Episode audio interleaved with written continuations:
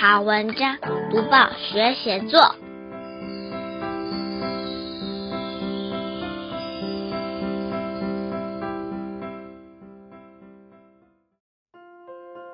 各位小朋友好，我是国语日报的林伟主编。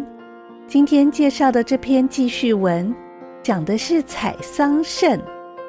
桑葚是一种季节限定的野果，一年只结一次果，可以做酵素、果醋、果汁、果酱、果茶，嗯，好吃也好喝。采桑葚动作一定要轻轻轻，才不会碰伤娇嫩的桑葚。你体验过采摘的乐趣吗？作者是吴欣妮，嘉义县松梅国小四年级的小朋友。关键字有校外教学、采桑葚、果园、夏天、丰收。我们会介绍这篇采桑葚的游记，还有段落重点、文章赏析以及详细的写作技巧。先念这篇文章给大家听：盛夏乐趣。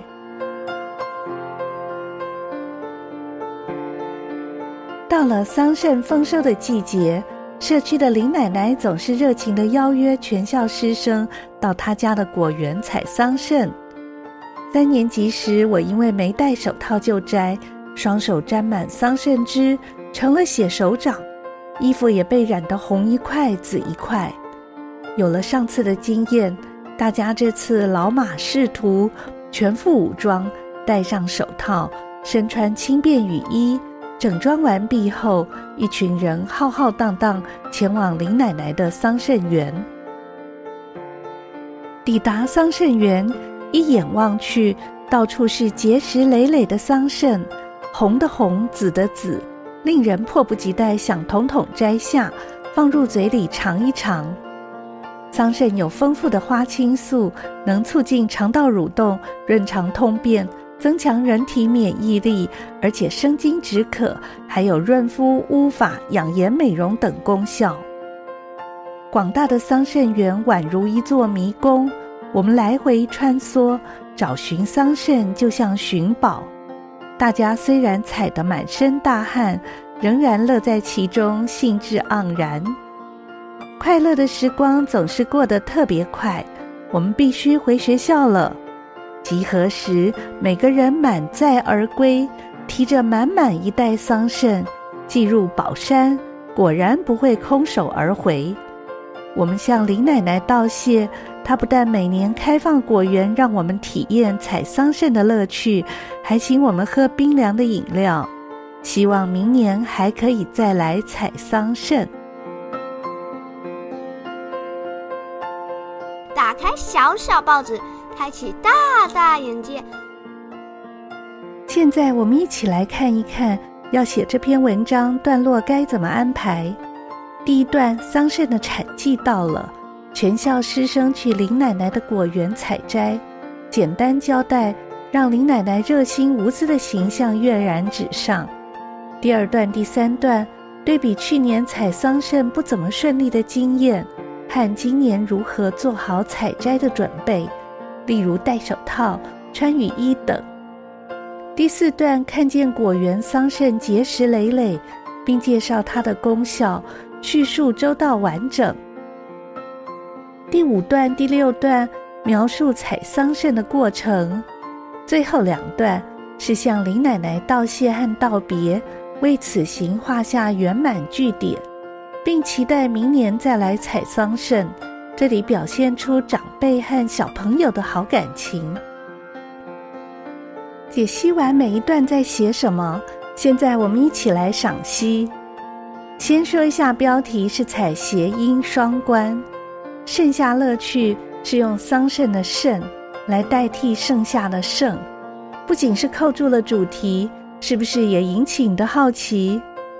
另外，文中活用“老马识途”这个成语。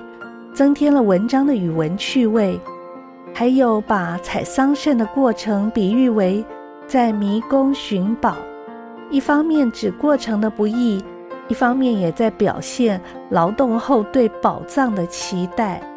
前面的伏笔是为了呼应后面这句“既入宝山，果然不会空手而回”。文章最主要的精神是小作家向大家介绍一个好东西要和好朋友分享的温馨故事。每年桑葚成熟的时候，小作家学校师生都会受到社区林奶奶的邀请，到她家的果园采桑葚。因为桑葚就是浆果，果子的果肉很多，果汁也很多，但是它的果皮很薄。如果采的时候太用力，果子很容易会破掉，汁液就流出来了。小作家他去年次采的时候，就不小心捏破了桑葚，把自己弄得很脏。所以今年他全副武装，终于能够开开心心地享受采果的乐趣。关于果子，除了桑葚、葡萄、龙眼这类的浆果，你听过坚果吗？哪些果子是坚果？你知道浆果和坚果的差别吗？你可以查一下，也可以和爸爸妈妈讨论一下哦。虽然小作家并没有说明奶奶为什么邀请学校的小朋友去采桑葚，但是你不妨想一想，奶奶为什么要这么做呢？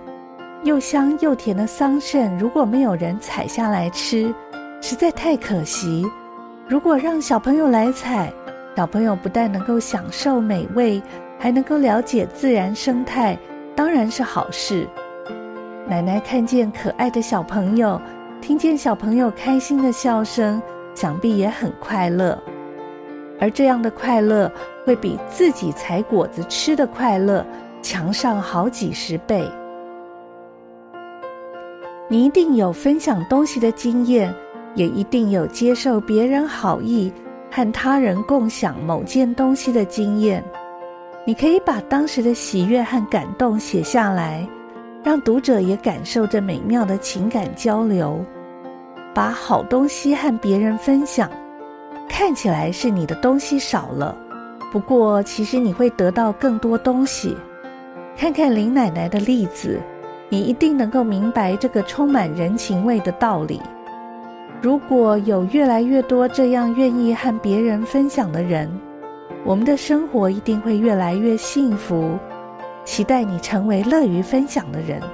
如果你已经是了，很谢谢你的付出，更恭喜你一定会享有幸福的人生。多读报，多开窍；早读报，早开窍；天天读报。不怕不开窍，要跟大家说一说什么写作的小技巧呢？跟大家分享详细的写作技巧。常听老师说，写作文不要变成是记流水账哦，意思是不要把没有意思的事也写下来，让读的人会读得枯燥无味。写文章下笔之前要思考什么地方简单带过。什么地方详细描述？那些你详细描述的地方，就是要让读者读起来有味道的地方。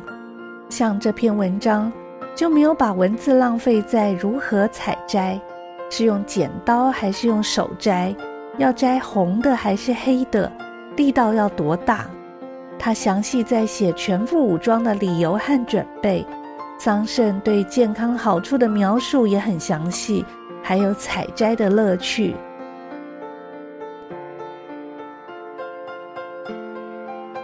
林良爷爷在《文学家的动物园》这本书里写了三十五个动物。第一篇金鱼，写带女儿去夜市捞金鱼的事，念给大家听一听，他写的有多详细。做这个生意的老板借用路旁店家的店，在路边点了一盏电灯。他的面前有一个大铁盆，里面放满了水，水里放了几十只金鱼。他自己坐在一张矮凳子上看摊子。捞金鱼的勺子用铁丝弯成，勺子的底部绷一面棉纸。小孩子如果能用勺子捞起一只金鱼，放在另一手拿的铁碗，那只金鱼就是小孩的了。如果勺子底部的棉纸破了，一切也就落空了。因为金鱼又回到水里去了。后面林良爷爷就简简单单写，因为这种游戏的费用不是太高，在那个清苦简单的年代，父母能够跟孩子逛夜市，蹲在路边捞金鱼，心里会有幸福的感觉。最后，林良爷爷又描述可爱的金鱼的长相，说它是沉默不语，只管跳舞的水中动物，是不是很可爱呀？写文章要掌握好重点，描述详细，才能凸显出文章的主题来。